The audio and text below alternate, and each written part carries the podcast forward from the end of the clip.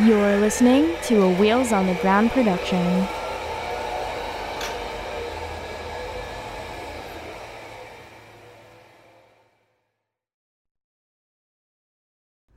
This episode of Disability After Dark has been brought to you by Come As You Are.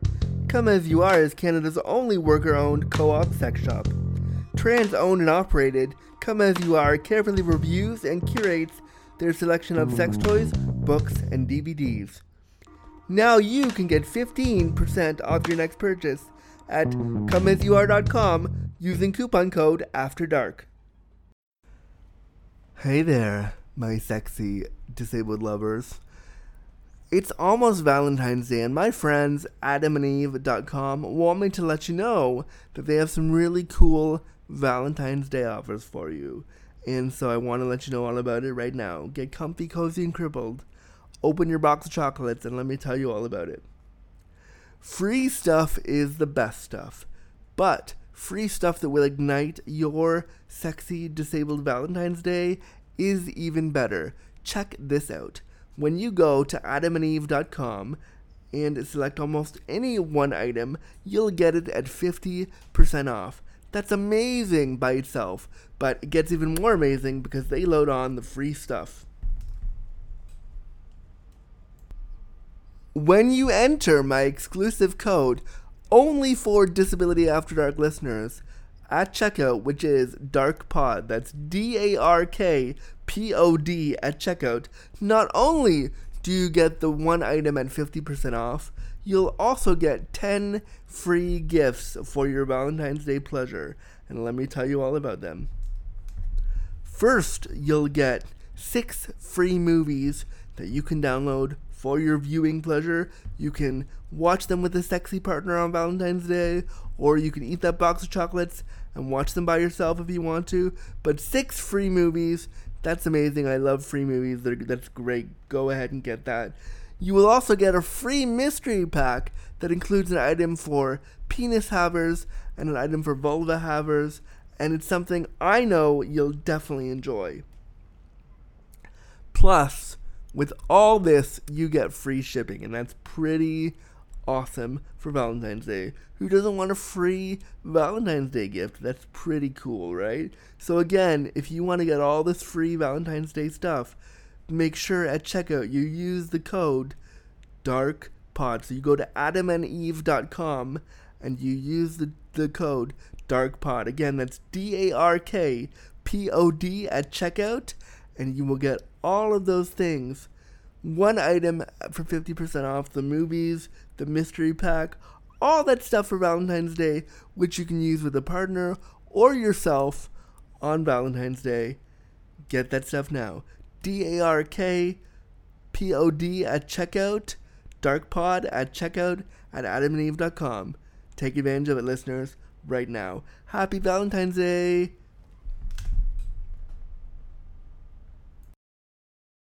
Content warning. The language, content, and discussion found within this episode of Disability After Dark will be explicit. Listener discretion advised. You're listening to Disability After Dark, the podcast shining a bright light on disability stories with your host, Disability Awareness Consultant, Drew Gurza. Hello, hello, friends. Welcome to the show, friends.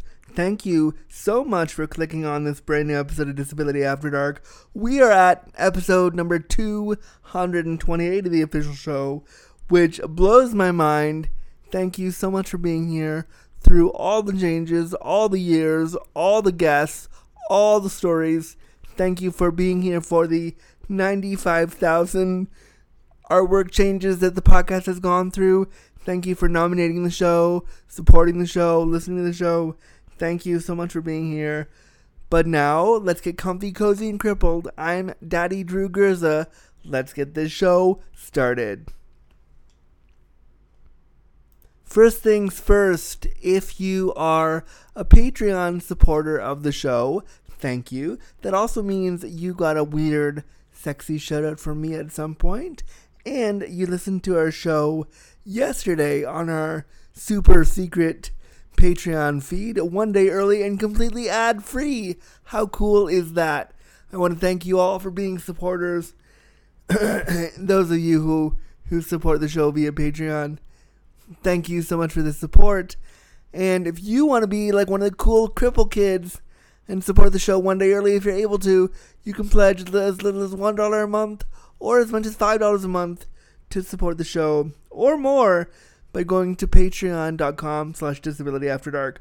Also, now patreon.com has enabled me to allow you to pledge a yearly amount. So if you want to just do one yearly pledge of whatever you can, I really appreciate that. It helps me keep the show going and helps me keep myself going as a disabled person. So, really, really appreciate your support. But if you can't support financially, you can support via reviews, telling your friends, blogging about it, um, tweeting about it, talking about it to people. I really, I really would value any support you have for the show. It all means the world to me. But now, let's get started.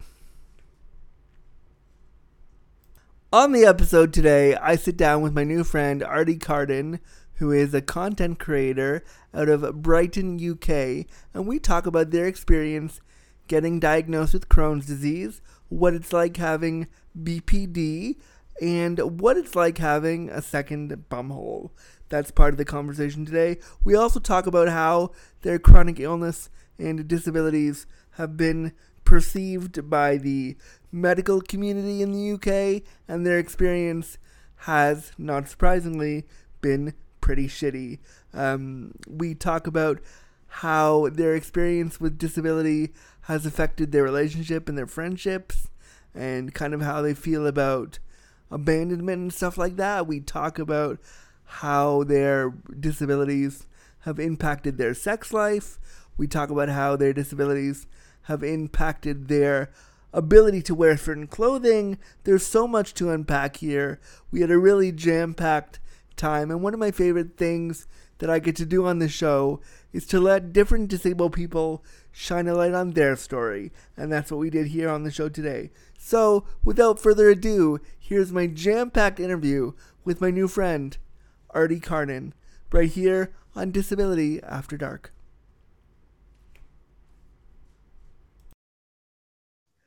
Artie Carden, hello. Hi. Hi, it's such a pleasure to have you on Disability After Dark. How are you today? Um, good, a little bit achy. We'll say that now, but when am I not? Otherwise, That's doing all right. kind of the joy of disability, isn't it? You're never, yeah. you're never not quite achy. Um, and I love talking to people from over the pond, so it's always nice to. I was there back in 2019, and I fell in love with London, and I want to, I want to like move there and it's it's my favorite place ever. Yeah, I think I think a lot of um, Americans feel that way for sure. Amer, um, you mean Canadians? Or and Canadians. You know, you guys over that way. but I don't feel like any of us in our direction feel that way about London. And you're not in London there for a little while. You're how far away from London are you? Um, not not really that far. Maybe hour and a half, two hours. Okay. Uh, like See, public in my head, in my head, which I know is not true, but in my head, all British people live in London. So when they say they don't live there, I'm like, what? to be fair, I live relatively close uh, compared to where I could be. Um, I'm just down south um, near Brighton by the sea. Nice. I know that because I watch British TV, and I know things get filmed over there. That's all I know about it. Um, um, so I stumbled on you a couple years. I well, I want to say it's been a couple years now that we've been following each other um, on the hmm, socials. Maybe at least a year, maybe yeah. a bit longer. Yeah, and I, I've seen a lot of the, and you know, you're also like a content creator, and you do like cool stuff on like disability and and stuff on you know books and cool stuff. So we've been following each other that way. And then I was like, you know what? I want to do, I want to have you on my show. So I reached out and I was like, let's have you on. so can you introduce yourself to the audience? Tell us a little bit about who you are, what you do, and and what your disabilities are. Um, yeah, hi, I am Artie Carden. I'm a queer, non-binary, disabled chronically ill person. the labels continue on forever, so I'll stop there. But um, yeah, I writer, I guess. I'm a writer, sometimes actor, um, but I like to, yeah, I like to do everything. I don't know how to do one thing. I do all the things. Yeah, me too. um, I like to have my hands in all the places, being like, how can I do this? I want to do this. I like it's very hard to say what I do. Um, yeah, pretty much same here. I just sort of dabble in everything because I get bored very easily and I need to keep my brain stimulated. stimulation is super good. So, can you describe kind of what your disabilities are and how they impact your day to day? um, yeah, that's also a long list, but I'll stick with like the main three physical disabilities. Um, so the one that I've known about my whole life is hypermobility syndrome. So that's kind of just joints that don't work properly and ligaments that are too stretchy. Um, then I Don't worry, you're like our millionth guest with, yeah. with EDS. Everyone has it, but apparently it's rare. I don't. it's so common, and it's so common in the disability circles. Yeah, literally. So um, that's the one I've had, or knowingly the, the longest. Um, then I was diagnosed with Crohn's in 2019. Um, after a, a long time of having stomach problems. Um, I have stomach problems too, so I know the. I know it's yeah, it's really glamorous and fun. Very it's so sexy. fun, so hot. Shit is the best. yeah um my favorite part uh is just needing to run to the toilet Yep. Imagine needing imagine needing to do that but not being able to do that. Yeah, it's it's, it's a great, awesome time. yeah and then um my most recent diagnosis was last june um, and it's a rare type of vasculitis called Takayasu's arteritis. So basically it um, i have autoimmune conditions coming out my ears. Um, and the Takayasu's affects my arteries. Um, so that's kind of where a lot of my issues lie at the moment. So, the techiasis, like, how does it affect your arteries? Like, it like you. Um, so it's inflammation based, um, which can um, lead to narrow- narrowing. God, I'm gonna struggle to sp- speak. Narrowing the arteries, um, they can actually be like fully blocked. Oh, um, there's fun. also aneurysms are possible, heart attacks. Cool. You have all yeah, the loads of great fun, such a things. fun thing to do. And how old are you? 26. Oh wow, like that's it's a Yeah. lot to try to navigate at 26. yeah i think as well that um i didn't think i was disabled until the last few years um but looking back i have always been disabled i've just been conditioned to think i was not And how how does it feel for you? This is not a question I wrote down, but one that I was thinking about when you were talking. How does it feel for you to like be coming into that knowledge of being disabled now? um um i don't know there's definitely parts of it that are harder to kind of wrap your head around than others i think overall i'm of the feeling of you know it's not my disability that upsets me or limits me um it's the world around me and also the people who i rely on to care for me Yeah. um, and I feel like if those weren't issues that I had to deal with every day, um, then I would, I don't know, I don't think, especially as I don't use any um, like mobility aids very often, I don't think anyone would have a clue. And I don't think it would really affect me at all. Um, but because you know you're supposed to work nine till five Yeah. The, get like, on the train or drive to work work in a job that makes you feel like crap those are things I can't do that all my friends around me are doing at the moment. Um, um, and there's definitely like a a weird like inconsistency between me and my friends. The few people who are still my friends are quite good and understanding with it all. So you've Um, had you you've had trouble like maintaining friendships because people just don't Mm. get that you have disabilities. Is that Yeah, I think like once you, especially if you move away from an area where your like group of friends were. So like um, I moved from where I am now to London for university, and then moved back. Um, and kind of most of my friends from university, I don't really speak to at all anymore. Which I mean, I know is also relatively normal anyway. But for the most part, it's just that nobody really wants to put the effort in to come to me um, to come and see me or work around like a lot of my needs.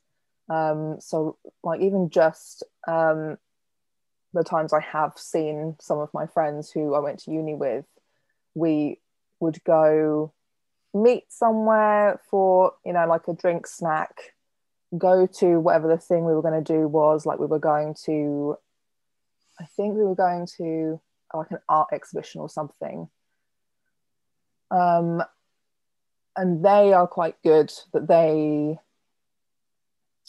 check in with me. They you know don't mind waiting around if i need to like have a sit down for a minute or a break or um, if i start feeling a bit weird they'll like go and grab water or something. Um, they also look into the restaurants around because that's the other thing for me is I can't eat 90% of food that is made uh, out there because I'm lactose intolerant and I can't eat spicy food. They both trigger Crohn's flares.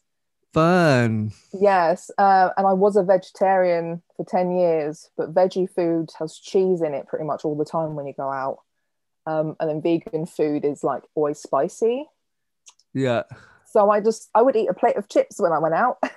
yeah, because it's the easiest thing for you to eat. Totally.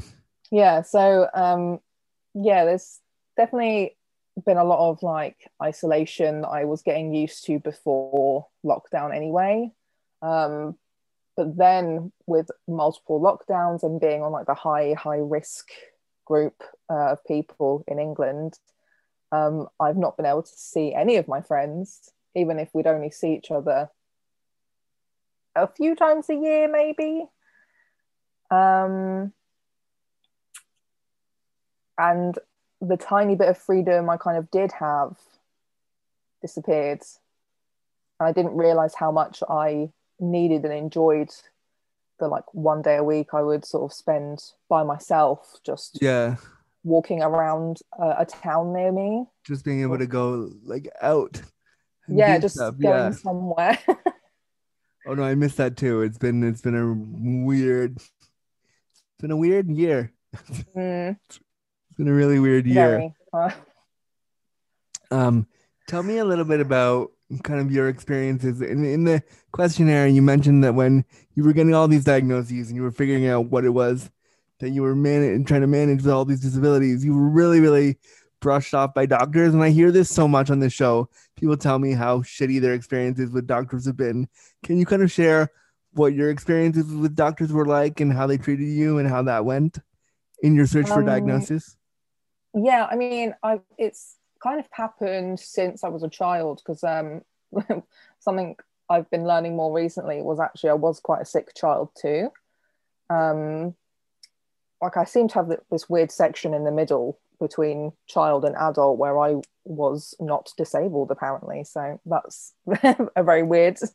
was probably all the hormones mentally. of being a teenager being like, oh, you know, we're not going to make you sick for the next four years because you're growing. And then after, you're going to get real sick.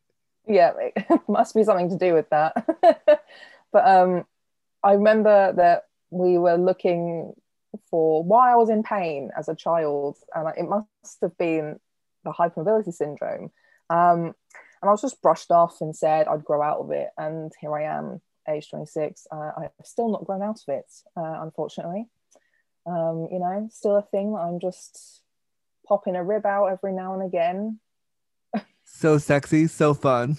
Yeah, and then also that's something that doctors don't believe happens either. I went to A and E one Christmas because I uh, was just suddenly in so much pain I couldn't breathe. I sort of collapsed on the bathroom floor. Oh no. Um, yeah, I mean, it was. I think it was around when I'd been sort of re-diagnosed and was going through um, or like benefits that we have over here, personal independence payment. Um, so I knew I had it. I knew it was going on, and I knew my ribs came out of place. I'd had several like other medical professionals tell me so, but when I went to A and E, they didn't even scan me. They, They wanted to take you They didn't even look at you to see what they just said it's not happening. Um, no, they basically said it was uh, I'd pulled a muscle from a cough that I didn't have, and then sent me home with codeine. Um, Great. that was in 2016. Um, so that's when I learned to never go to A and E for that again. Um, then I also had, yeah, like I had stomach problems for a long time before I was diagnosed with Crohn's. I was told it was just IBS and didn't have any other tests done to just make sure, which is what they're supposed to do. And actually, I saw the same doctor who told me I had IBS when I went back, like, there is something else going on here. Um, and he was like, Oh, okay, we'll get you tested for like an IBD. We'll see if you might have Crohn's or colitis. I was like, Well, you didn't do that last time. He was like, Well, we always do that. I was like, Well, you, you were the one I spoke to six years ago. You didn't. Um, so that was great. I might have been diagnosed sooner if he had just done things the way they were supposed to do them. had just done what doctors are supposed to do, and like you know, yeah. like if they do what they do on Grey's Anatomy, where like they overcheck and they do like you know what we wish they would do but never do in real life. Yeah, though that that's horrible.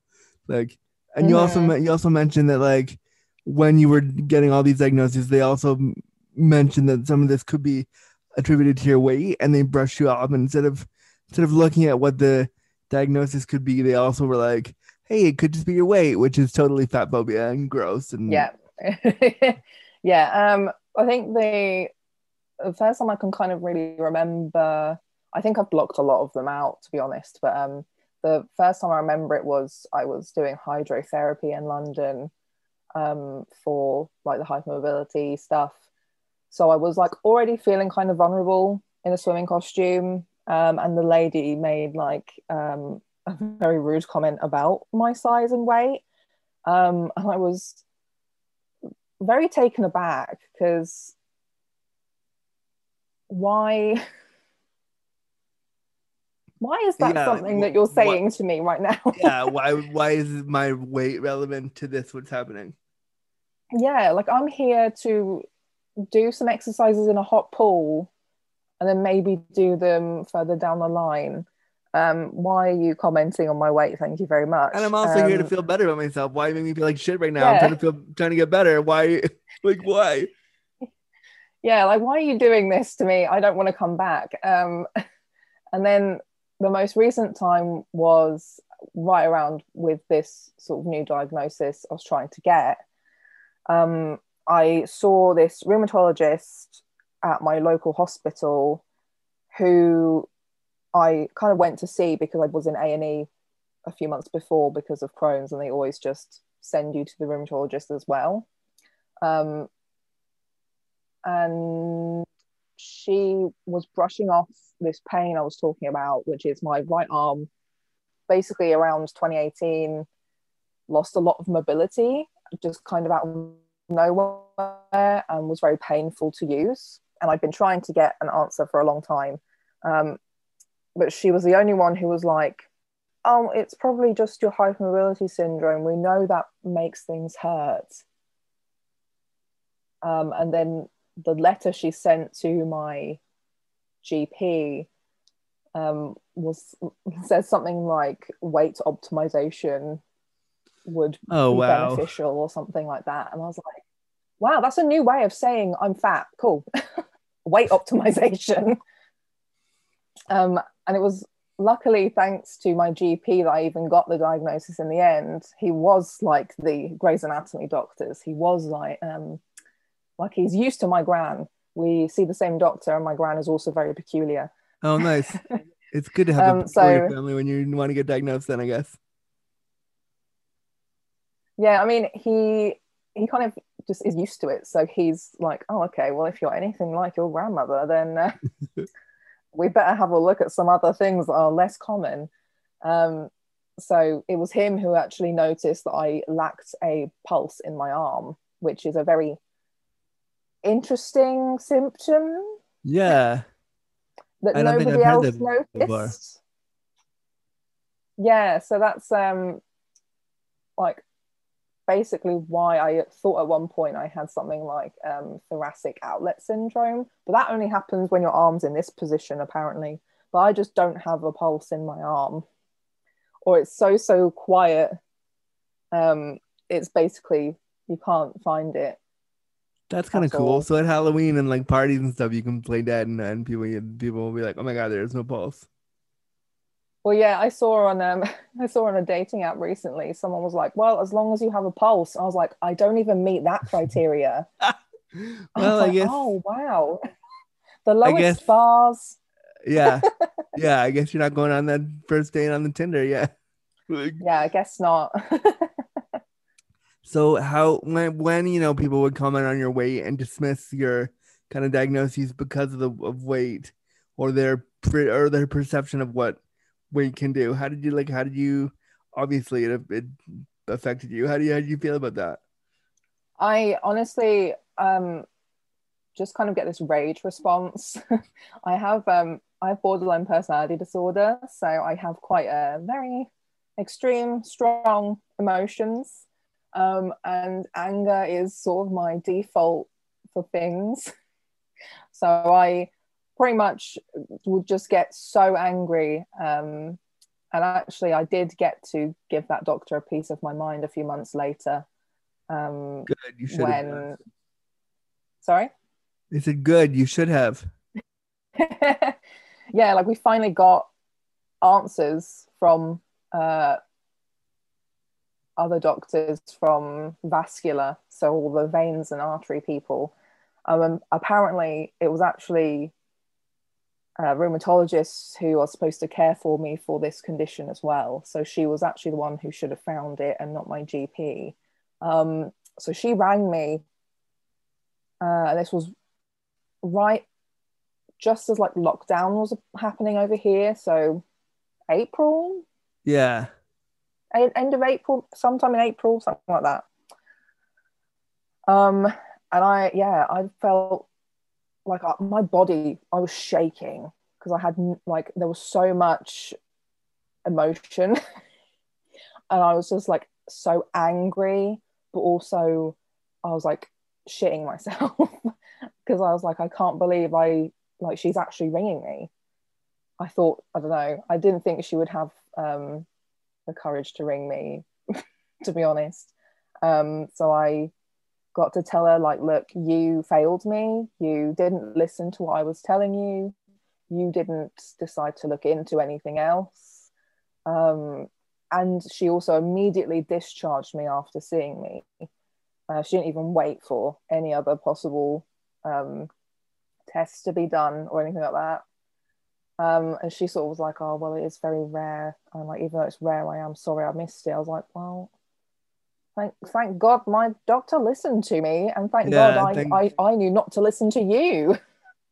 but I think it's I think the opportunity you had to like tell her what you were feeling, I think is so it's so rare and so Mm. valuable, and I think more people who who come up against the medical community need to be given the chance and not not to like admonish the person or be angry. And of course the anger is valid but i think just to sit with them and be like let me tell you how what you did or didn't do how it sucked for me. Let me just share that with you so you get an idea of why i was pissed off at you or why i'm upset or what like I think mm. patient advocacy, like they have those people in the hospitals and in in those places all the time, but they don't they don't their job is to liaise between you and the and the medical professionals. I think it's really valuable, more so when the patient and the the doctor sit down together and be like, "Here's what went on," and that doesn't happen very often. So I'm really glad you got the chance to do that. Yeah, I mean, I also have the per- uh, personal experience of uh, going through complaints and the liaisons teams as well for other other things, other reasons. Um, and yeah, that is the issue. Is that a lot of the time, um, that's the last resort is going through those channels. But then Yeah. also, even then, does anything change? Because uh, the last time I did that was because of my IBD team kind of left me in the lurch. Didn't ever really respond to a lot of my emails. Um, yeah, that's nice. So you're on the toilet all day dying, and they're like, "Oh yeah, we'll Yeah. go back to you never. Good luck." yeah i mean because i ended up in a&e with uh, a rare symptom of a crohn's flare um, called erythema nodosum which is uh, kind of like fat deposits in your legs that bruise and are some of the most excruciating pain i felt in my life. Then following that about uh, a month or so later i then had a perianal abscess um, which is also some of the worst pain i've ever felt in my life and that was sort of when they'd abandoned me. Um, so it Oh was wow. really early in diagnosis too. That was uh, about six weeks after I was diagnosed. So right around the Um, time when you would need somebody to teach you how to manage all this stuff, they were like, "Nope." Yeah, yeah. They would answer maybe one or two out of seven questions, um, or just never get back to me. Uh, and I'd also never met the consultant I was supposed to be seeing. Um, I literally ended up getting a different consultant by accident. um, and I was like, that's fine. I actually like you. You sound nice. Can you stay as my consultant? yeah can somebody just like follow me through this like that that's having had tummy troubles for the last i want to say four plus years i know the I, I know quite intimately the struggle of like can you just give me something to make all this go away. Yeah. Like, can you please give me something? And like i've changed my diet multiple times. I've like gone to specialists. I've gone to appointments. I've had you know surgeries for bowel obstructions. I've had all that stuff done to me. And still they're like ah it's just ibs i'm just like but is it though? Yeah. Could somebody do like a more extensive look? Yeah, that's uh, that was literally it. It took uh, six years, and uh, when I first sort of started flaring for the first time, where I was like, "There's definitely something wrong." I was on the toilet literally almost all night, on and off the toilet. oh no um, blood, vomiting. That's something that I wasn't used to. I was actually being sick. Um, that was sort of when I was like, there's definitely something not right here because I'm never like, I had diarrhea all the time, but I was never sick. Um, and then I was also getting these horrendous, like, hot, cold chills and sweats whilst I was Yeah, layering that- on the toilet. going on and- there um yeah and it's just that's what it took for a gp to listen to me and send me for tests um but then even after being confirmed yes this is this is what's going on with you the team who was supposed to then be sort of like personally taking care of me and answering questions and stuff like that were just sort of like suddenly I cannot read. Suddenly I do not know how to answer the phone. oh no like i Um, think that's so unfortunate that and this happens all the time with dis- disabled and chronically ill people like the med and you know the medical teams that are first of all i am of i'm the other way. Like i don't want to talk to the doctors unless i'm dying. I'll, like, I'll figure it out. I'll be fine. Like i don't want to talk to them because i'm like you're not going to help me anyway. So i just i'm not going to worry about it because you're just going to give me the runaround and why do i have to waste my time? If i'm dying i'll Yeah. go to er and we'll figure it out then. Um but like it's really unfortunate that when you want answers and when you want somebody to give you a comprehensive like here's what's wrong they all go oh no we don't know how to do that yeah. yeah, I mean it was just it, it was sort of like I was given the answers and then was just like, well, there you go. Figure it out. There, there you go. There you go. I'm like, yeah, uh, and It's like they Um, gave you the raw materials and then said, okay, just draw this really famous painting by yourself. Best luck to you. Yeah, like uh, they gave me some basic language uh, terminology and were like, now you have to speak Latin fluently. um, Best of luck to you. yeah, like good luck. Here's some French words. Learn to speak Latin. That's, that's how a, that feels to me. that's a really that's a I'm gonna use that as like as like a way of talking about it when when doctors don't listen. Here's some French words. Now speak Latin. Um, I'm really proud of myself for that. That just came off the top of my head, but that's how it feels to me a lot. It's just like here are some basic words in a language, but now you have to speak a whole different language. Best of luck to flawlessly. yeah, that's that sounds really really frustrating. So, as sexy as all of those things were, we we on the show at one point we were a sex sex only podcast and now we do everything. But because we were a sex only a sex a sexy we are a, a sexy podcast um you mentioned to me in your questionnaire that some of the diagnoses you have played a role in your sex life. Would you mind talking about that? Yeah, I mean, I don't, I haven't really talked about this much, but it's something that I have been aware of for a while. Um, so my Takayasu affects my dominant arm, my right arm. Um, that any repetitive motion it is agony after a while, basically. Um, and this sort of kicked in in my last year of university when I was dating one, maybe two people. um, and that sort of partly when I noticed was sex was very painful and it was very difficult to get through, basically, um, just because I just, I just couldn't do anything with that, like my arm, my hand. so you couldn't even like so you obviously couldn't masturbate and you couldn't self yeah i mean it's it, it I, you, it's doable but it's painful and hurts. difficult and like yeah which means basically which means basically it's not doable because you're like well if i can do it but if i'm hurting why am i going to do it then? Yeah it's very difficult. Um so that was sort of my main issue i suppose with the actual having of sex. Um but then also obviously things that came with crohn's uh, especially like early on was just like i never knew if i needed the toilet or not right away. And or suddenly it's like oh um i'm in the middle of something right now. I need the toilet right now. Uh i'll be right back. I'll be Right, i'll see you in a minute. Uh give me like 10 i'll be back.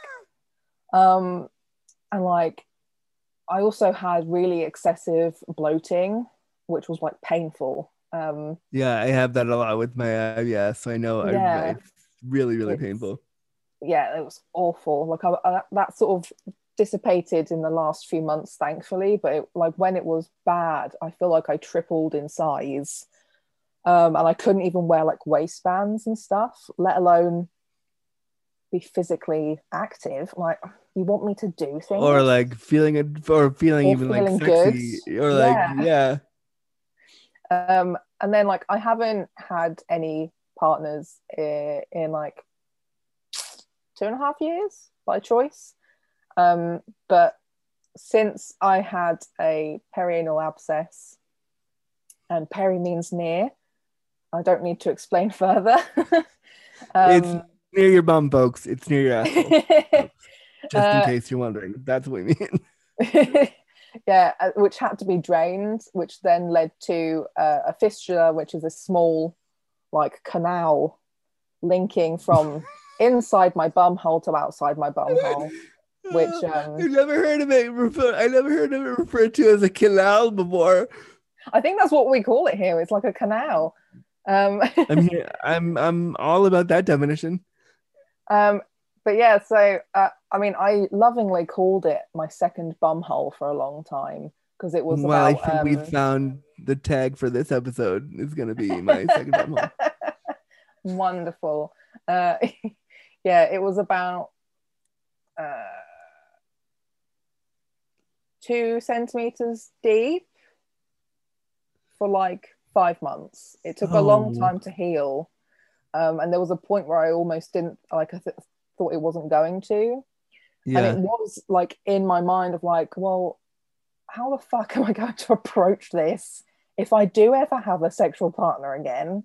I'm like, especially um, at the time, I wasn't sure if it would ever stop discharging as well, which is mm, very sexy. so hot. a fun little bit of like gauze between my butt cheeks at all times because otherwise it would get infected. So it was like, just have this tiny bit of gauze between my cheeks. Hello, how are we doing today? So so the so the the running tally for the titles of this show is gonna be canal between my canal between my asshole, or what or the one we just said, or gauze between my cheeks. I mean, they're all like pretty descriptive of living my life. I mean, but, and um, so was that part of the reason why? And you just mentioned earlier that you like made the choice to like not be with partners. Was all that stuff kind of the reason why you're like, I'm not gonna be with someone? Um, it kind of all stemmed from my BPD mainly, that I was just not capable of uh, having emotionally healthy relationships. Um, and I kind of just jumped from one to the other. Like as soon as one was over, I was in another one within a few weeks. Um, so I noticed this and was like, right, I need to stop doing that. um, so that was what made that decision for me was my mental health but then within the next two years was all of my uh, physical health kind of drastically changing um, and learning how to deal with all of it all the changes uh, what that then meant for my future um, and learning to appreciate myself and my body in a, a way that I never knew I needed to. Um, so I've kind of spoken to people on dating apps in that time, but not really delved any further into anything because uh, part of it is that I'm like, oh no, um, I'm not ready to go there yet. But also, I'm like, I love myself too much to get stressed over people who I don't have any interest in. Yeah, who are who are not gonna be able to understand what your needs are. and, yeah. and then dismiss you because of that. Like I, I'm I'm of the same boat where I've been single most of my whole like I haven't ever had a serious relationship. My, my the most serious relationship that I have is with my primary sex worker when I'm able to see them, and you know it's a great relationship. We're good friends, but even that's transactional. So I understand Mm. if like the understanding that you'll never have that both feels sad and I have moments where I'm really sad about it. And I, but I also have like moments where I'm like, I'm good. I don't need anybody. I'll like get naked. I'll get naked with the person when I want to, and then I'll I won't when I don't want to. It's fine. yeah and it's definitely a lot of a lot of that for me too that um uh it was really difficult to get used to to begin with because it almost was like an addiction for me of just like jumping from person to person so there was definitely a lot of like uh habits that i had to teach myself to do differently from that point onwards um, and then with all the diagnoses, however you say that, Jesus, uh, was just like, here's a million things you now need to learn about yourself. Um, good luck. Maybe Yeah. see you next year if you make it. if you make it, Jesus God, it's so scary. Um, and then like yeah, and also looking at all the diagnoses that you have to navigate now, like it's one thing to net to learn to navigate that by yourself and to figure that out enough out for yourself, but then like I don't know how the fuck I would describe my disability to a long term partner that I cared about. I don't know what I would say. Like I know what to say to a hookup at 2 a.m. when I want to like get my rocks off and then have you leave, but I have no idea what to say to somebody if I'm like, I want to spend time with you and get to know you. I don't know what I would do. Yeah, I think I don't think I would have managed to be honest because I think I needed to be by myself for all of that and all of this still going on because um, it's I became single to learn more about myself anyway. Um, and I don't think being whether a serious relationship or dating, I don't think that would have been a great position to be in um, whilst being overloaded with all this information. Because I mean, uh, the time I spent before I was diagnosed, when I was single, um, helped me develop a relatively stable mental health, which yeah. I needed for all of the stuff that was then to come. Um, because I was then like, uh, I was then traumatized by some members of staff uh, at a hospital. Literally the day of my diagnosis, uh, of Crohn's.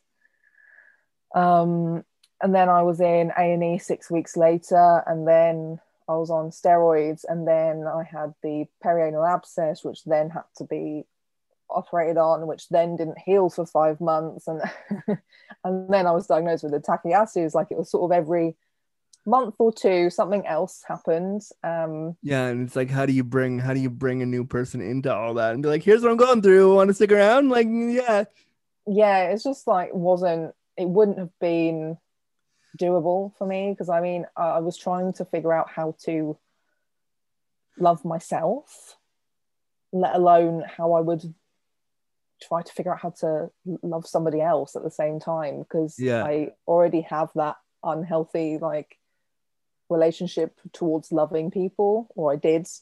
Um, well, what was your if I can ask what was your like unhealthy relationship towards loving people? Um, very intense fear of abandonment, which meant that I could, I would do basically anything to try and stop someone from leaving me. Wow, we sound like best friends. I know this feeling. very common. I know lots of people like this now as well, and uh, yeah, so that I don't know. I was just, I wanted to know what my partners were doing all the time. I was texting them all the time. I definitely didn't have uh, an appropriate understanding of boundaries.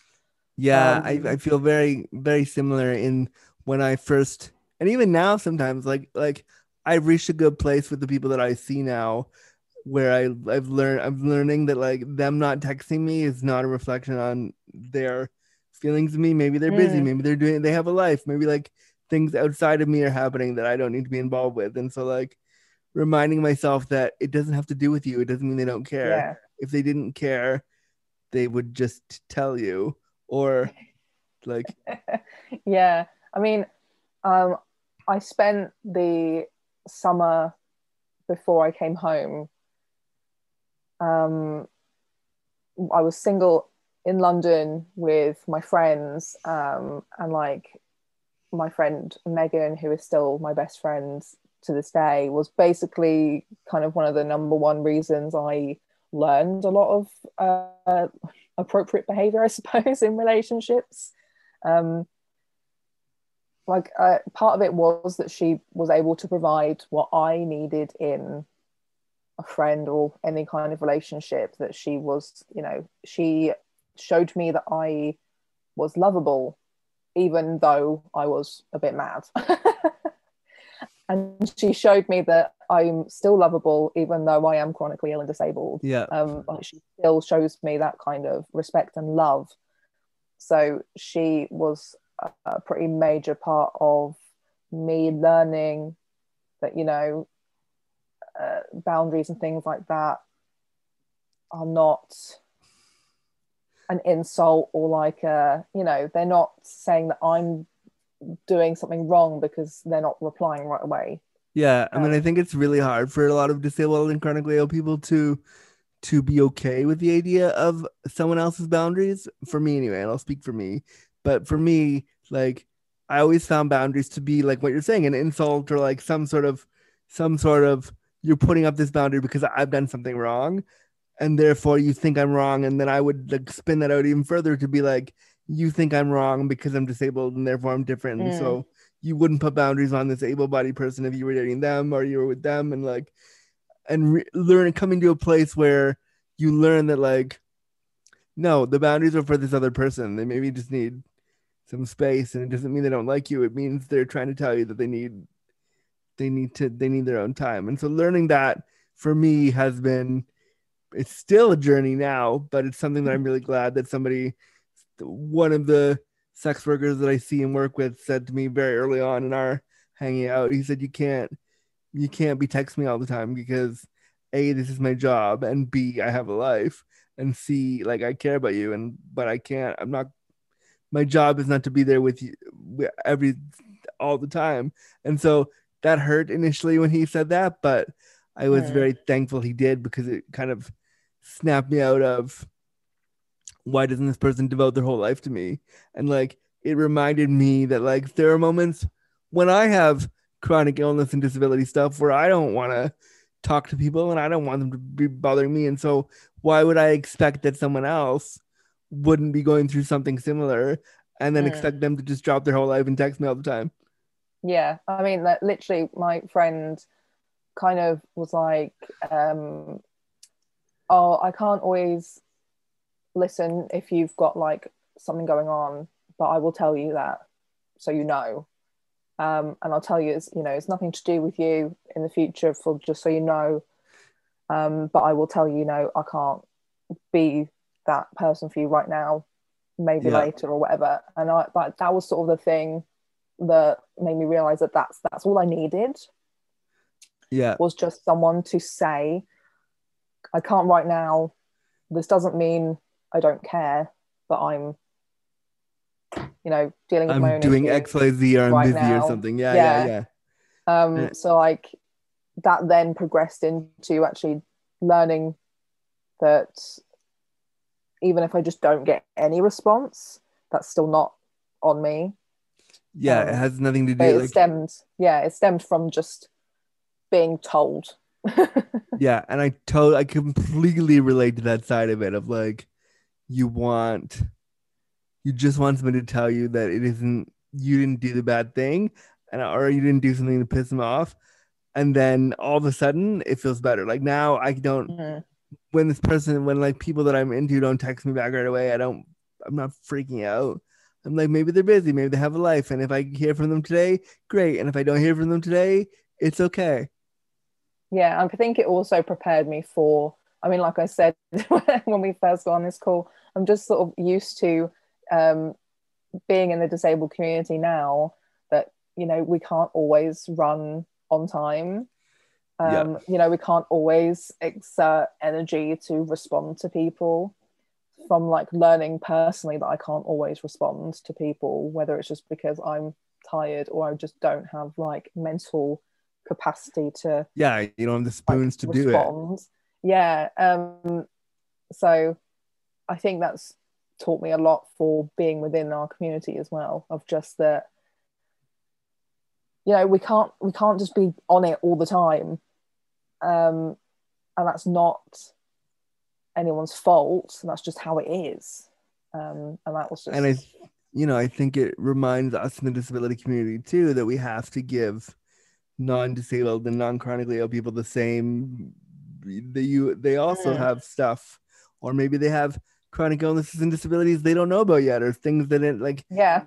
so like maybe you know, so it reminds me that like this isn't something like if they don't text you back right away, it doesn't mean they don't like you. It means they Mm. need some time, and that's okay. Yeah.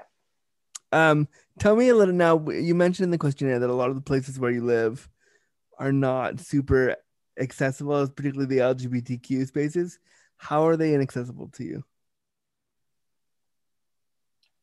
Um, well, Brighton specifically is um, a million and one hills Oh no. um, and a lot of very badly kept pavement and uh, roads and things like that. So even if you have like a mobility scooter or something like that, um, or a power chair, like it's just not.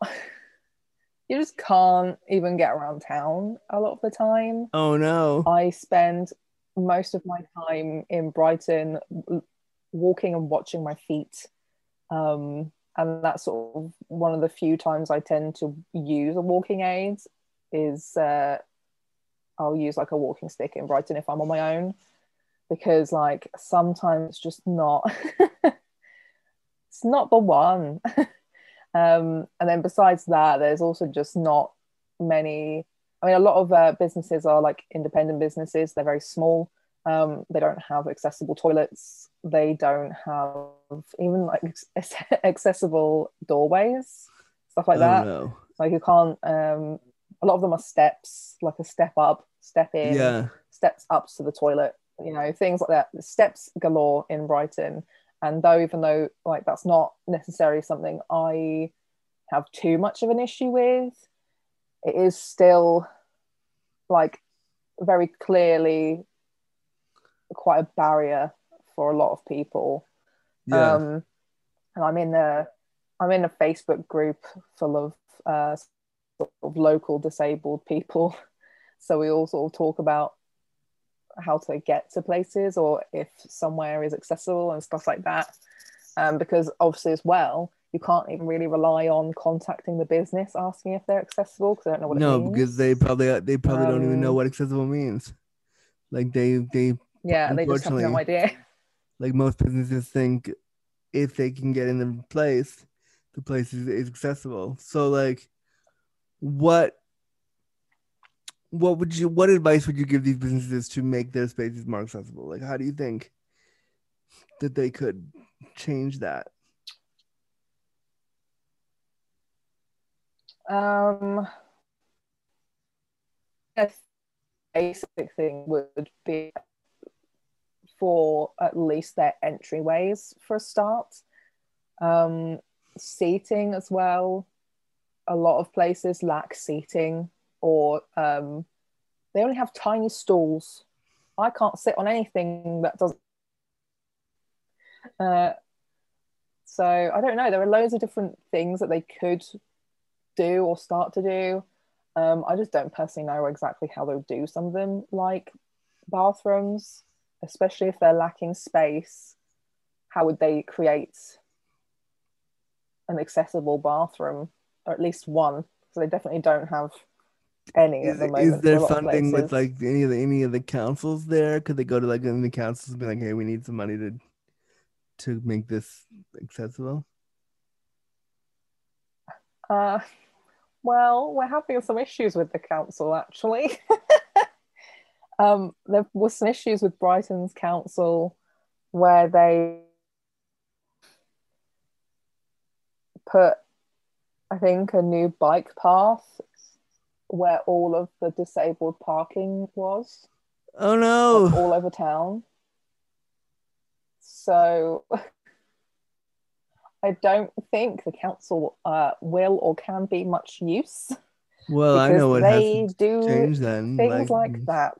Uh, the council should be should be hiring some disabled folks to like hire Artie to like come in and be like, hey, listen, here's why this sucks. yeah, I mean, there are plenty of us in the sort of area, obviously, um, who they could be hiring, and people who definitely know more about stuff like that than I personally do. Um, but yeah, they just they just go and do things, uh, and then are surprised when people are angry about it. So Yeah, Um, that sounds pretty yeah, much it's, like it's every very interesting as well because uh, a YouTuber I like to watch is. Sorry, carry on. no no sorry you're you're going on it. It's, keep going.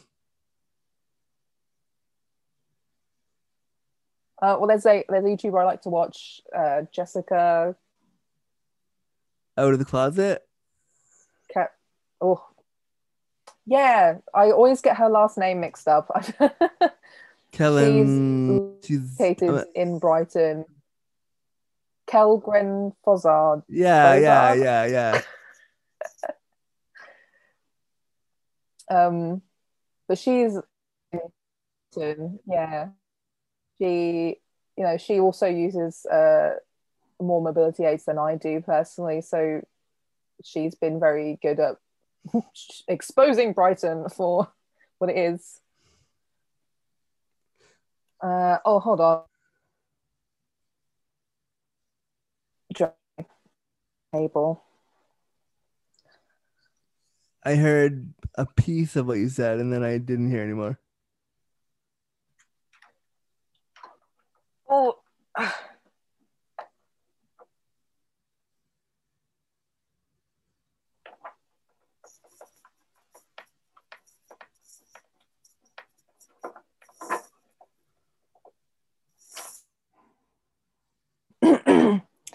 internet cable Oh, that's what. to plug into my computer. Because I wondered, I was like, because it went from being really good to like not being so great anymore.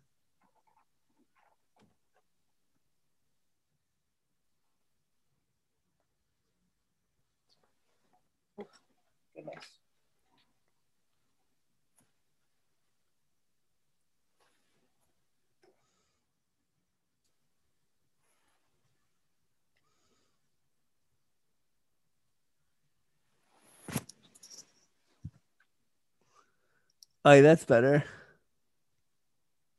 There we go. Yeah, That's- sometimes it's fine, and then it will just start throwing uh, a party. Oh, that's way better. there we go. Okay, so so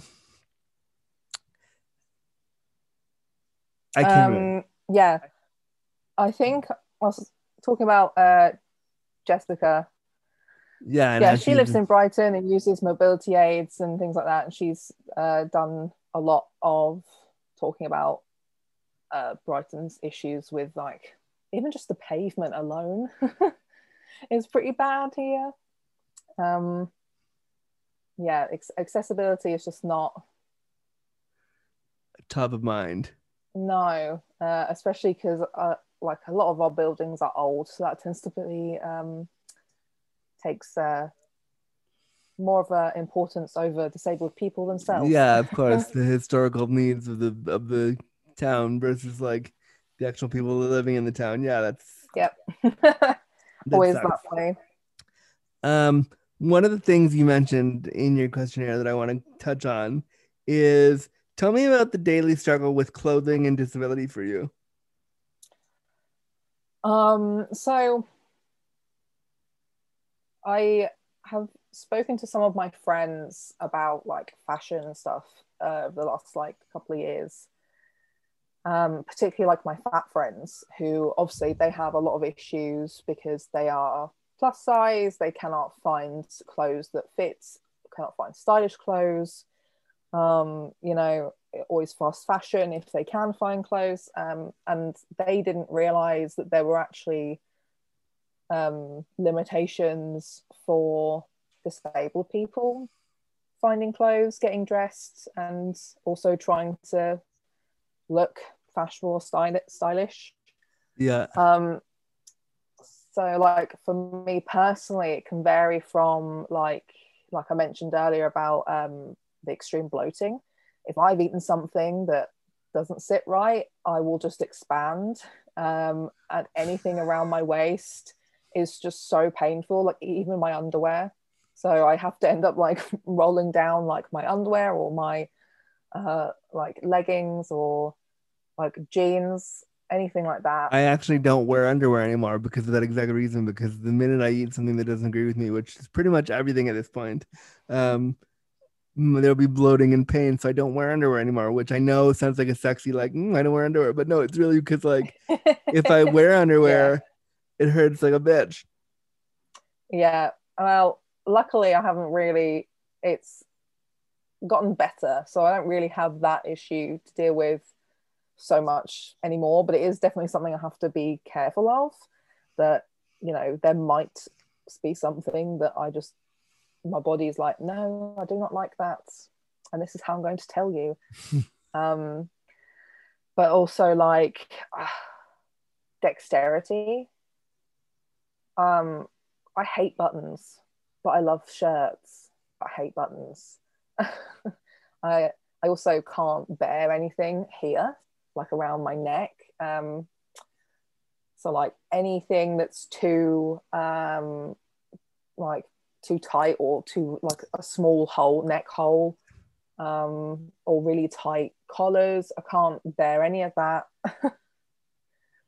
it's just irritating, and I'm always there, just like, ah, I'm being choked to death by my own clothes. Um, I can't remember what else I I did write down some notes for this one. So it's like, hmm, what else happens to me? Um, then I've got like uh, issues with body temperature. I can't regulate my body temperature very well. Um, and I have like bad circulation. My hands and my feet are pretty much always ice cold. Um, and the only way of warming those up is with my own body heat. Um, so I can't I can't ever just put on some clothes and be done with it. It's always like, well, if I'm going to end up going inside a shop, if they've got the heating on, I'm going to die because I'll just start sweating and I won't be able to breathe and I'll get dizzy and I'll like maybe pass out and, and all just because of like a temperature issue. Um, and then it's like, if I can't feel my feet, I will then not be able to walk properly or my feet go so numb like when it snows and stuff, it's like walking on glass. Um, that was what I dealt with a lot when I went when I was at uni in my second year, where I lived a bit further away from campus. I had to walk about 10 to 15 minutes to a bus stop.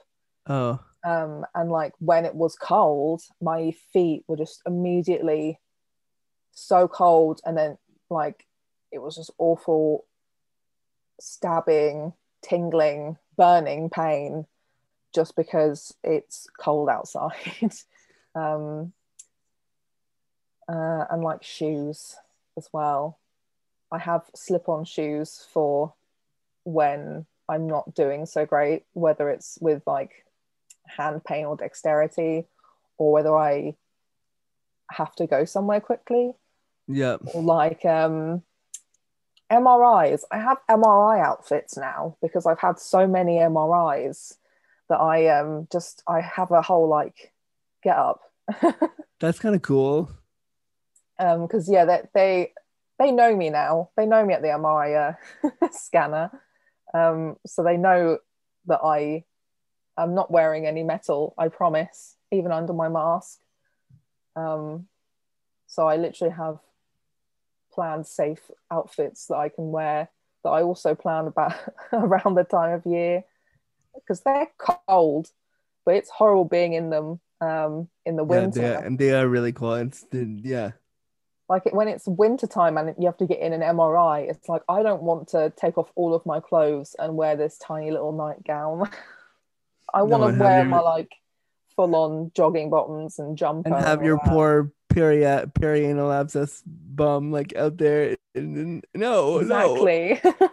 exactly um so yeah uh, t- telling a lot of my friends about those minute details of like things i have to think about for clothes they're like wow i had no idea that you have to think about all of those things um, and then i'm also like between straight size and plus size. So I'm also like, clothing is weird at my size. I I don't know what is going on.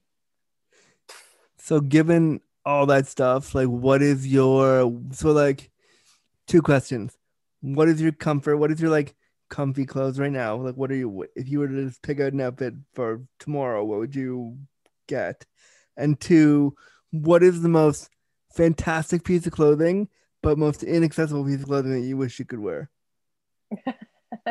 um, okay, so my comfy outfits are basically any large t-shirt.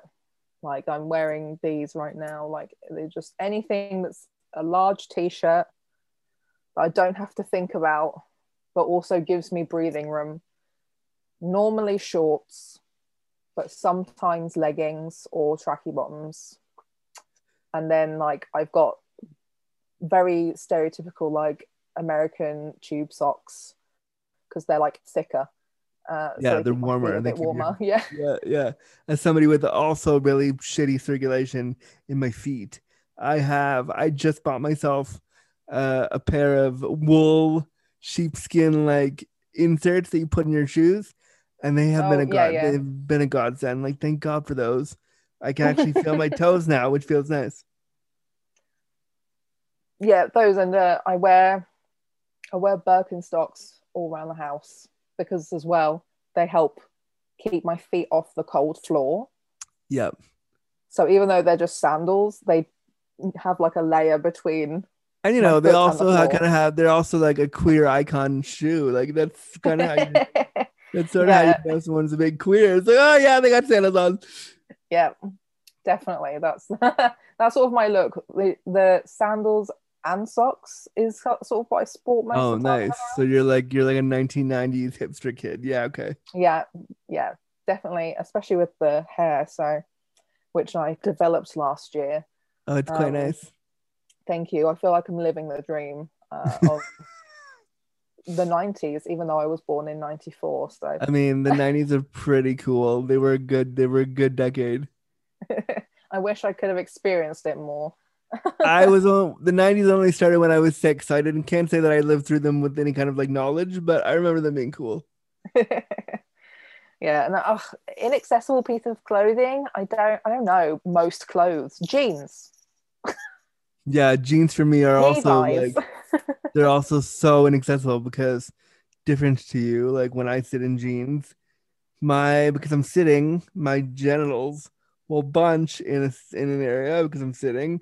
And so like if you sit in in jean material it really really hurts everywhere. Yeah i mean since i've had my abscess uh, operated on it's that's an issue i have. That sometimes if i am wearing certain kinds of jeans or trousers. Um like i can't sit on a solid floor anymore things like that. Um, so i i understand. I kind of get it. Yeah it's a really my butt hurts.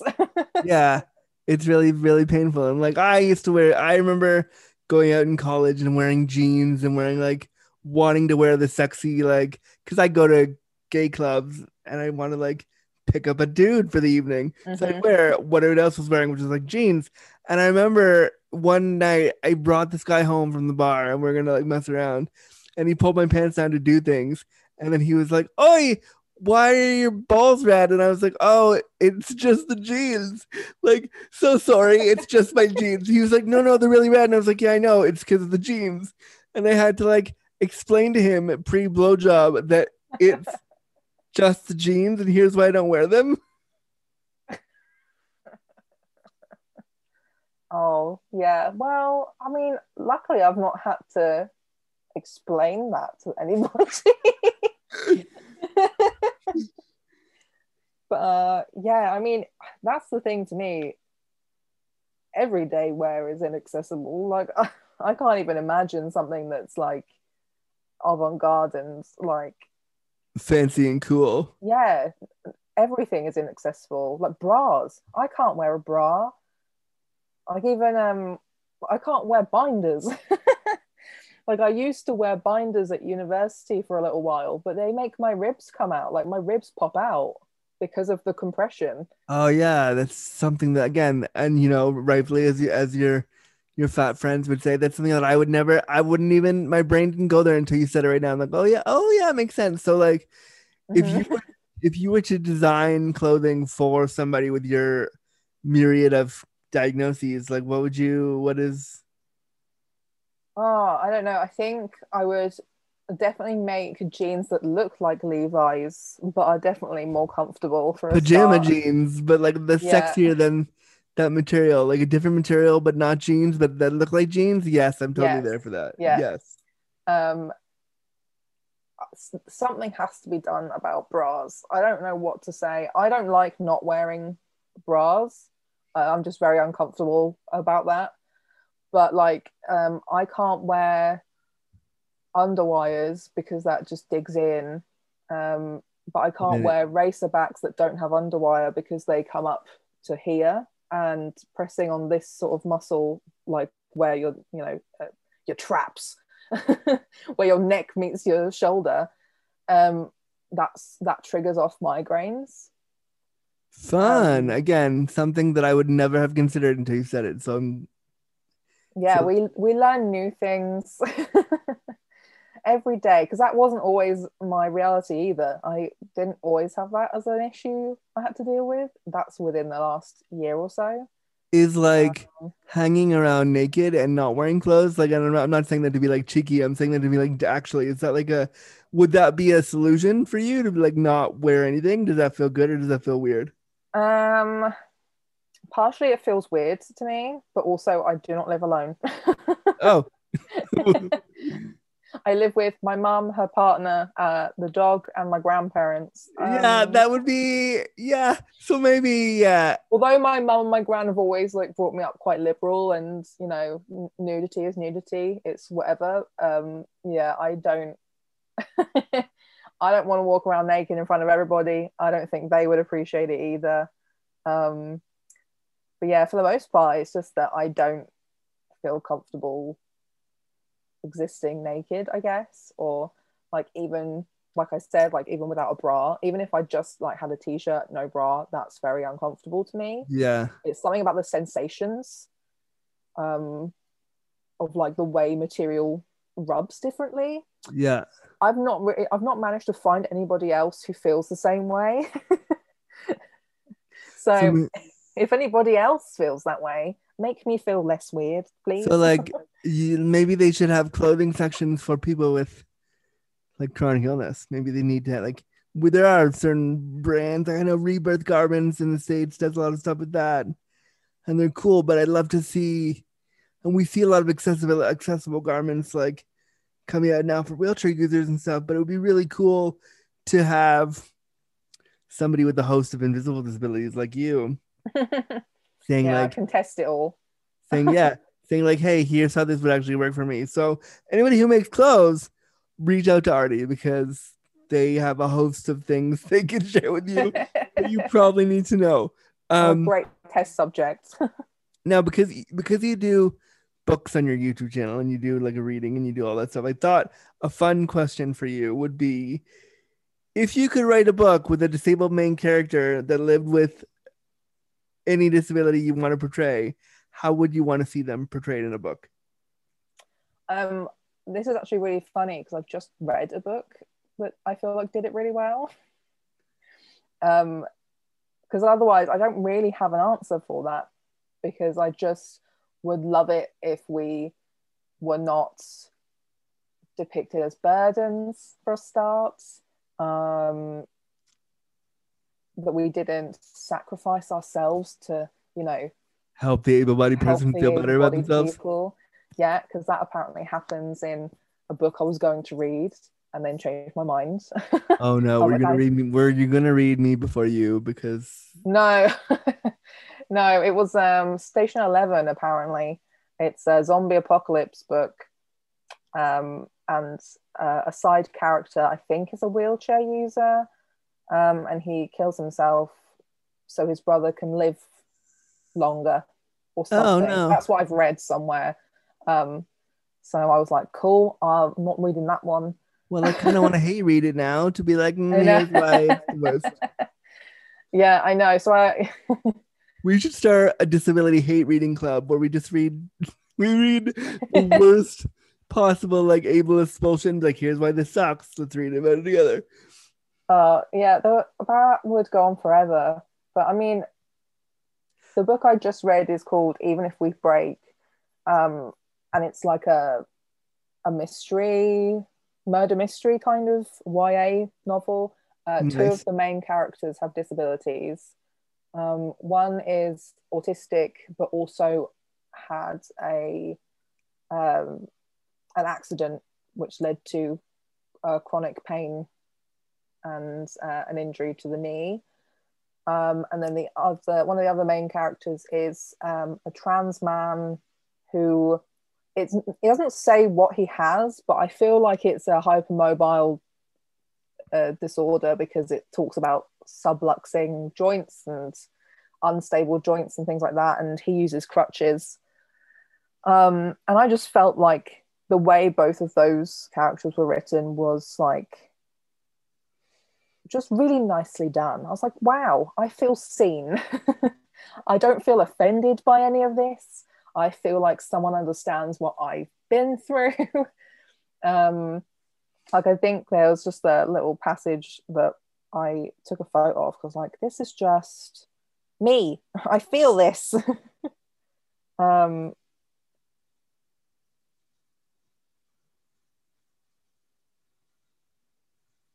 yeah, there's a little section uh, with the crossover of being trans and disabled um, and also queer. Um, I never did crushes before. I didn't feel comfortable enough in my own skin. I didn't know how much of a hang up gender would be for other people or disability for that matter. If you're constantly told people like you don't have meaningful relationships, it's hard to believe you're allowed to try. I was like, my god, oh my god, that's literally that's literally me. Like no, even me is like I want I need that because I need that tattoo to be somewhere. That's like, like wow. Yeah, literally. so I that that book was just like a really nice read that I had literally today. I binged read the whole book today. And it was um, called it's called When We Break. Even if we break. I will find it, make sure that's in the show notes because I want to read that now because you need more representation yeah. like that. Yeah, um, highly recommend. Also, a non-binary main character in there too, um, and a couple of cis bisexual people.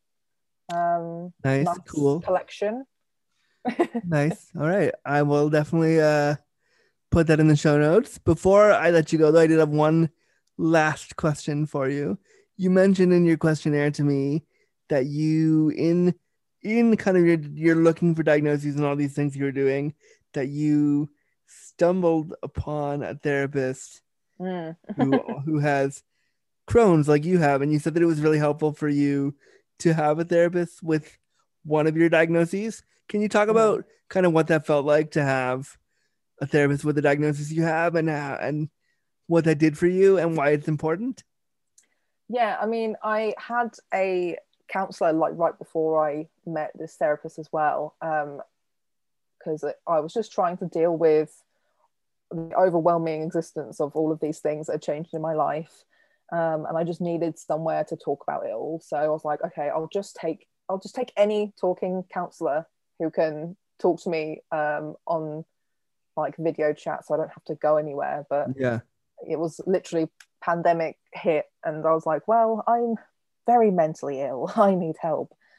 um, and I'd sort of started to realize, like, even though the main reason I was talking to her was to talk about being disabled and kind of coming to terms with everything that's happened, she just kind of asked really insensitive questions. and didn't kind of know how to speak to me about any of them. Um, and I kind I decided that I needed to see um,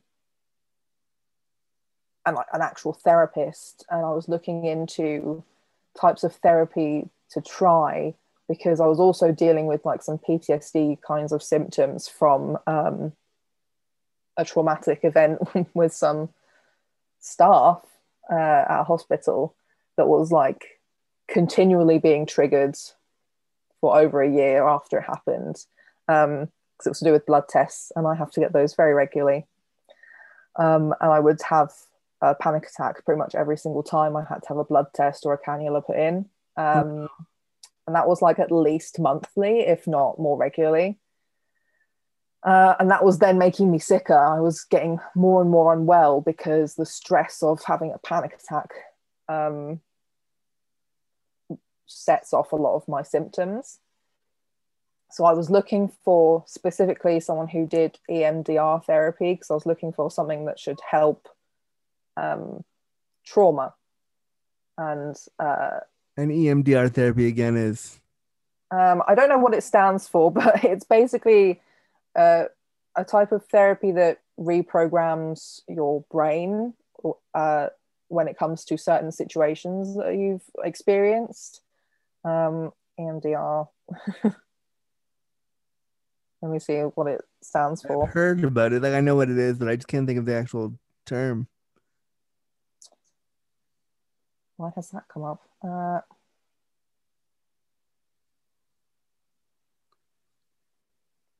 eye movement desensitization and reprocessing therapy. That's right. Yeah, yeah. So it so often it's eyes, but that wasn't working for me because I was that was too distracting. so we instead uh, plug me in like this with headphones, and I'll have like binaural noises. So I'll hear it like blip on one side, blip on the other, and it sort of makes my eyes do the shifting, but my eyes are closed. okay. Um, so that's what I basically do in the specific EMDR sessions. Um, and I just was looking through this directory um, and looking for someone semi local. I sent, literally, it was the first woman I saw on the site who I was like, oh, she also kind of has, you know, background in this, that, and the other that I was also looking at and uh, hoping to get help with further down the line. So I sent her a, a message asking uh, if she thinks she might be able to help me specifically after explaining everything that I was sort of dealing with and going through, um, and also that I don't have a lot of expended like money to spend. So, is it possible she could possibly discount her prices? She also did that too. Um, Oh, that's so nice because we so rarely hear about therapists like yeah. taking into account the fact that many of us are poor and many of us don't have a lot of expendable income to just throw around. hmm Yeah, so she took off about fifteen pounds. So um, I pay forty pound a session, which isn't too bad. Yeah. Um, more than what I'd spent before, but those were on like counselors for talking therapy, not for something so um, specific. yeah. Um, so yeah, I I think I can't remember if she told me in like a reply that she had Crohn's, but basically she told me that she also has Crohn's too. Um, she's also on uh, one of the same medications as me. Um, And that makes it so much easier for you because then you can like say, "Hey, this mad I'm this mad that I know you take is making me feel like shit today," or like this thing happened. yeah, or- like oh, I had to go for a colonoscopy, which is always fun, or like oh, I had to take, or um, like I shit myself on the bus today, or like I, you know, oh, I ate this thing and I just immediately threw up. Like, like uh, yeah, it was just the fact that she didn't need constant um, explaining yeah, of my already traumatized self, just so she could understand what I was saying. She already understood what I said because she'd already been through it, and she was very, she's always very th- sympathetic as well. Um, and she, I feel like speaking to someone who's been through what you've been through um, is helpful in that you know that they get it yeah. don't feel like you, don't have, have to to, spend the- The whole session is not explaining why you're still a good person after you shit yourself. The session is the yeah, session is just like I shit myself and I felt like shit and I want to just be with that. And they go, Yeah, been there, exactly been there, and get it hundred percent. Like, yes. yeah, and she understands like obviously um, the system that we have over here, uh, and that you know we put ourselves into these doctors, nurses, you know, other uh, members of staff's hands because we have to, not because we want to, but we have to um, to sustain life, basically. Yeah. um, and just the way that some people can treat you is vile and is not okay and not fair um, and it shouldn't be the way it is sometimes um, and it can verge on being gaslit by an entire institution Yeah. like that's how it explains sort of how I felt when I was traumatized in the phlebotomy area of a hospital that I was like my arm was held in place and I was sobbing and like basically having a panic attack. Um, and she wouldn't let me leave. And then when I made a complaint, they told they said to me that oh well we understand that you weren't in um, a great mindset at the time um, and you may have read the situation differently it's your fault. yeah. And i was like my mum was literally next to me. I was like i have a witness. And, and like things like that. And also being just entirely neglected by some entire sections of hospitals and uh, brushed off by doctors are all things that are a regular occurrence for us. yeah, and things that they should be doing their best to to not have happen ever. yeah. Um, like the hospital is supposed to be, and I, maybe this is my own sense of privilege. When I go to the hospital, and I've been in I've been in situations when I've been hospitalized where they've treated me poorly. But when you first go in there, your first thought is, or should be, it should be, it, it's probably not for a lot of us, but it should be, I'm at the hospital now. I should be safe. mm, You're supposed to go there and feel safe. And unfortunately, so many of us with disabilities report saying that, you know, you go there and you don't feel safe and you don't feel supported. And I'm so sorry that that happened to you and it shouldn't have happened. And yeah. like, After that happened as well, it had such a long after effects. It happened every time I even went to a hospital. Like this was this all happened at a hospital I don't usually go to, but going to any hospital, um, I would start to like I could feel my heart rate go up. I would start panicking. My hands would get sweaty. Um, some of the times it was full blown panic attacks. Uh, like if it if it involved a needle, uh, a needle to my vein, then that, that would set off a panic attack that I would have to try and calm down from and get through the procedure.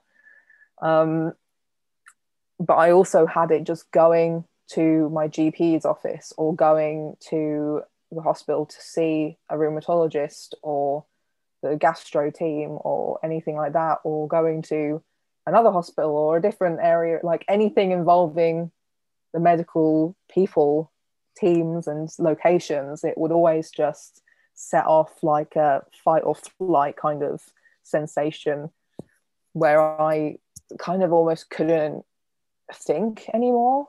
I was Yeah. in like survival mode. I was like, who's going to like attack me next? Is almost how it felt. How am I going to hold my ground so they won't force me to do something I don't want to do? Um, and like for the most part, a lot of doctors I have had experience with uh, have been really good and really amazing.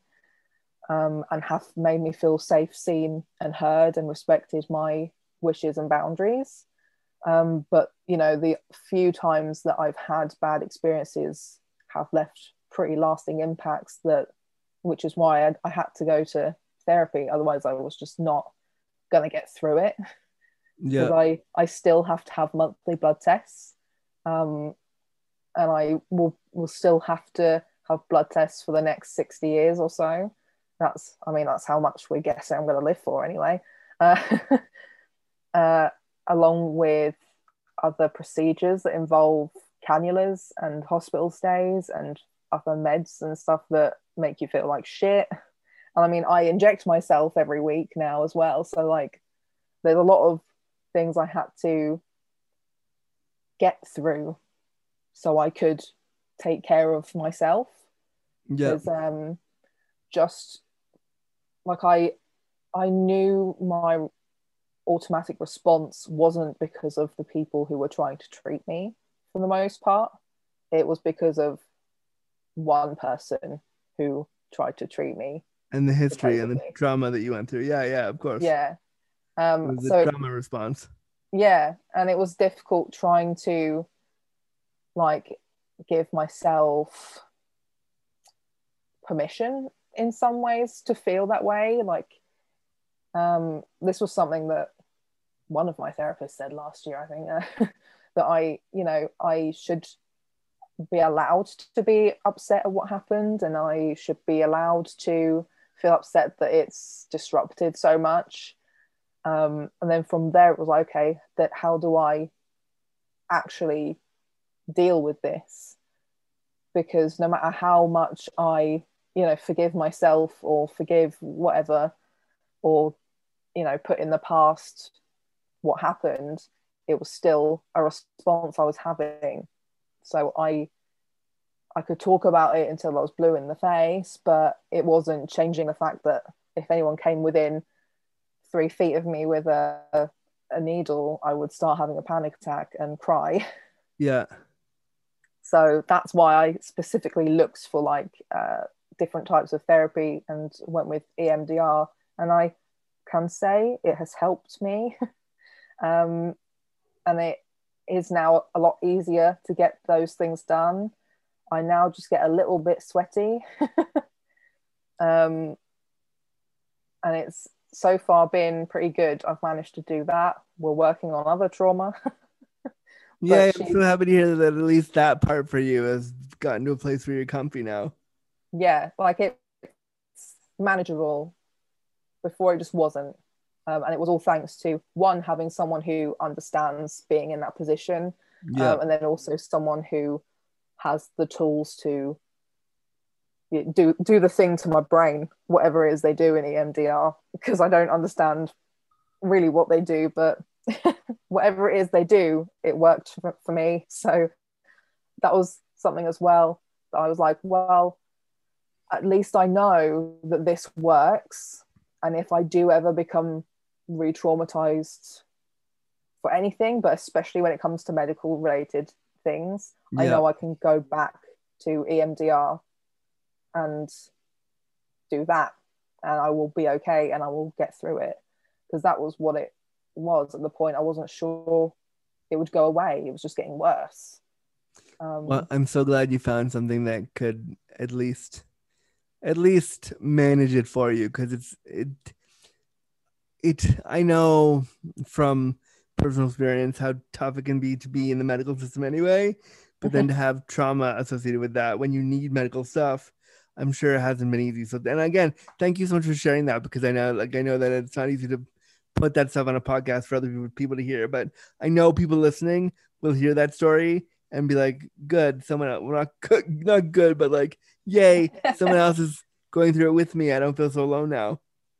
yeah i mean i talk about a lot of those kinds of things on my youtube channel um, i put up a video where i reacted to myself a year in the past so i was like six months after my first diagnosis and then like a year and six months um, and all i could do was cry because i was just i felt so bad for the little me from a year prior um, who hadn't even hit half the horrendous things that were about to happen.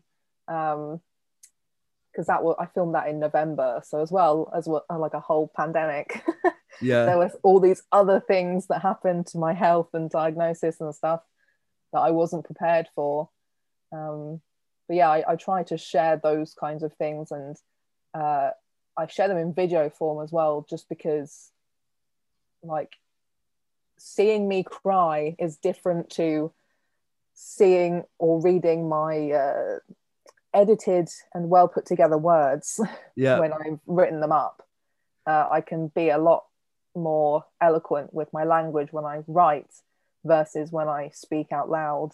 Um, but yeah, I try to show some of those honest uh, but really shitty parts of being disabled. Because I mean, that's you've kind of just described my whole Instagram feed is basically that. like, I really tried to talk about like what I'm going through and what it feels like and all that stuff because I don't think we see that enough, and we see Mm, we're so often forced to curate our own our own experiences in a way that's palatable for someone else, and it's really hard to show like, no, this is shitty, and I want to show you the shitty stuff too. So I Yeah. appreciate that you're doing that, and especially on a platform like YouTube that is not the most queer friendly and not the most accessible, I appreciate that you're like putting that there. Yeah, well, I mean, it's it's just been something I've been passionate about since it happened to me. That I just I didn't have any community. I had no one. I was uh, isolated in my home, which is also in the middle of the countryside. So I don't I don't have neighbors. I don't. There's nobody here. I was alone, uh, except from my like immediate family that I live with. Um, and the biggest part that I feel like saved me was the internet. Um, like I've made some really great friends online with similar or the same conditions as me, and I don't think I would have made it without them. Like I almost thought I was going to end up with another abscess and another surgery roughly the same time, uh, but a year later. Um, and I wasn't sure how I was going to get through, but I was, uh, I felt safe in a way because I knew I had people this time. Because that first time I had no one, I didn't have my team, I didn't have friends really around.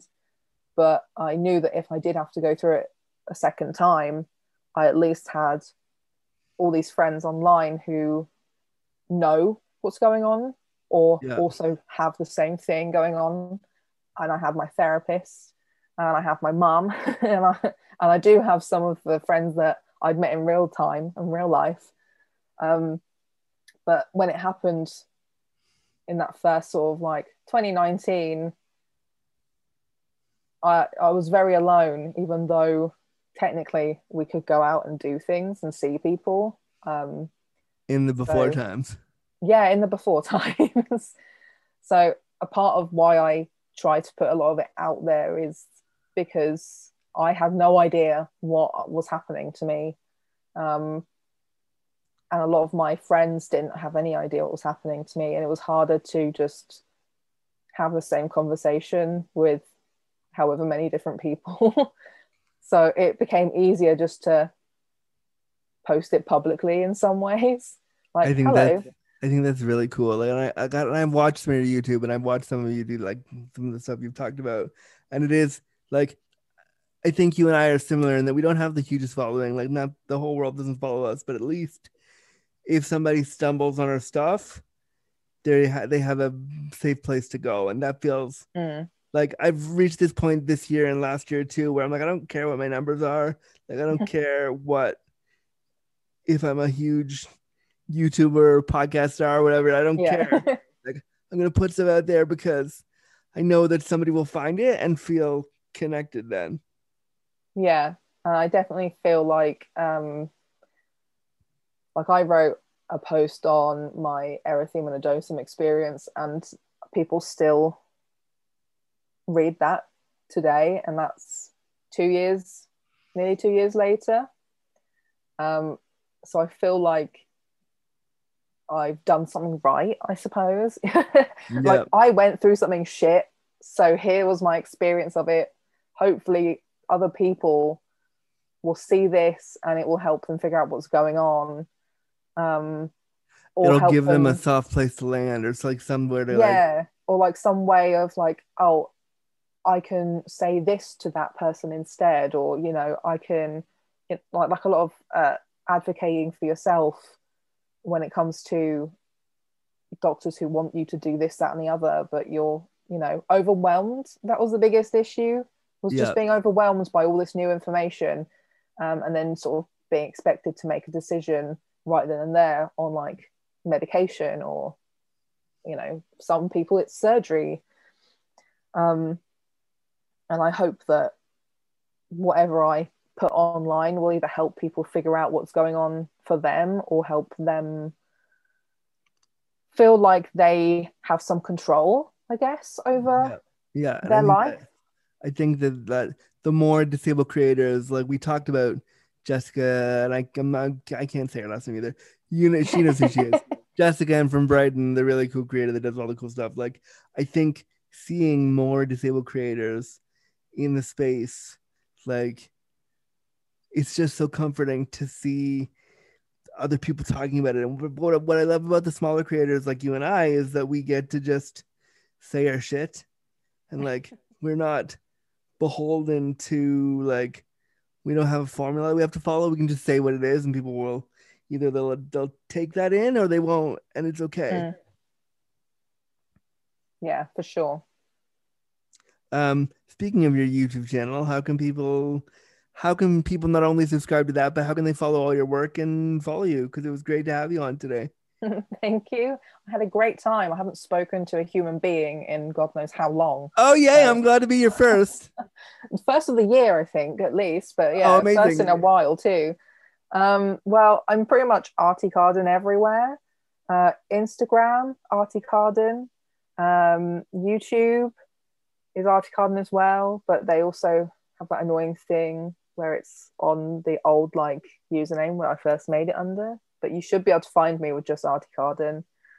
Um, my blog is artiecarden.com. I'm on Twitch sometimes. The only one that's out of the loop is Twitter, where I've got an underscore at the end. But otherwise, I will go on. I'll find it on your socials and I'll make sure that that's on the show notes because I had a. This was such a. It was such a smorgasbord of things we talked about. yeah. I'm not sure how I'm gonna edit this one yet, but we'll figure it out. I'll figure it out, it'll, it'll, I'll make it sound all pretty. But uh, this was really fun. Thank you so much for coming on today and taking the time in your evening to sit with me and have a fun, almost two hour chat about disability and everything in between. Uh, it was great, and I'm so happy we finally connected. yeah, thank you so much. It was uh, yeah, really nice having a chat to a human being, as I keep saying. I'm I've so- been so alone. I'm so glad I could be your first human being we could talk about your bum canal and it was great. It Yeah. was a really good time. Um, all right, but Artie, we'll talk very very soon and thank you so much for coming on today. yeah, thank you so much. Thanks. All right, that was another episode of Disability After Dark, the podcast shining a bright light on disability stories, a part of the Wheels on the Ground network. I am really, really happy you came to this one. If you want to follow my work, you can head over to www.drewgurza.com and you can follow me on all my socials at at Drew Gurza. So Instagram and Twitter at Drew Gurza. You can also follow the podcast at Disaft Dark Pod on Twitter. Remember, if you want to be a part of the show, you can email us at disabilityafterdark at gmail.com. Tell us a little bit about your story. Tell us a little bit about why you want to be on the show, and we'd love to have you. The show is, again, no longer just a sex and disability podcast. We want to talk to you about everything. So drop us a line. We'd absolutely love to hear from you. Remember, if you want to support the show, you can go to patreon.com slash disability after dark and pledge as little as $1 a month or as much as $5 a month or more to keep a bright light shining on these stories. I'm your host, Drew Gurza, your disabled daddy. Thank you so much for listening to this Wheels on the Ground production, and um, we'll talk to you soon. Thanks for listening. Bye.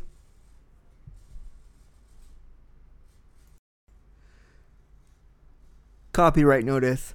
Disability After Dark was presented, created, and produced by Drew Gurza and Wheels on the Ground Productions. Any and all materials, including graphics, audio recordings, and music, are property of the owner and cannot be used or distributed without express permission. Copyright 2020 2021.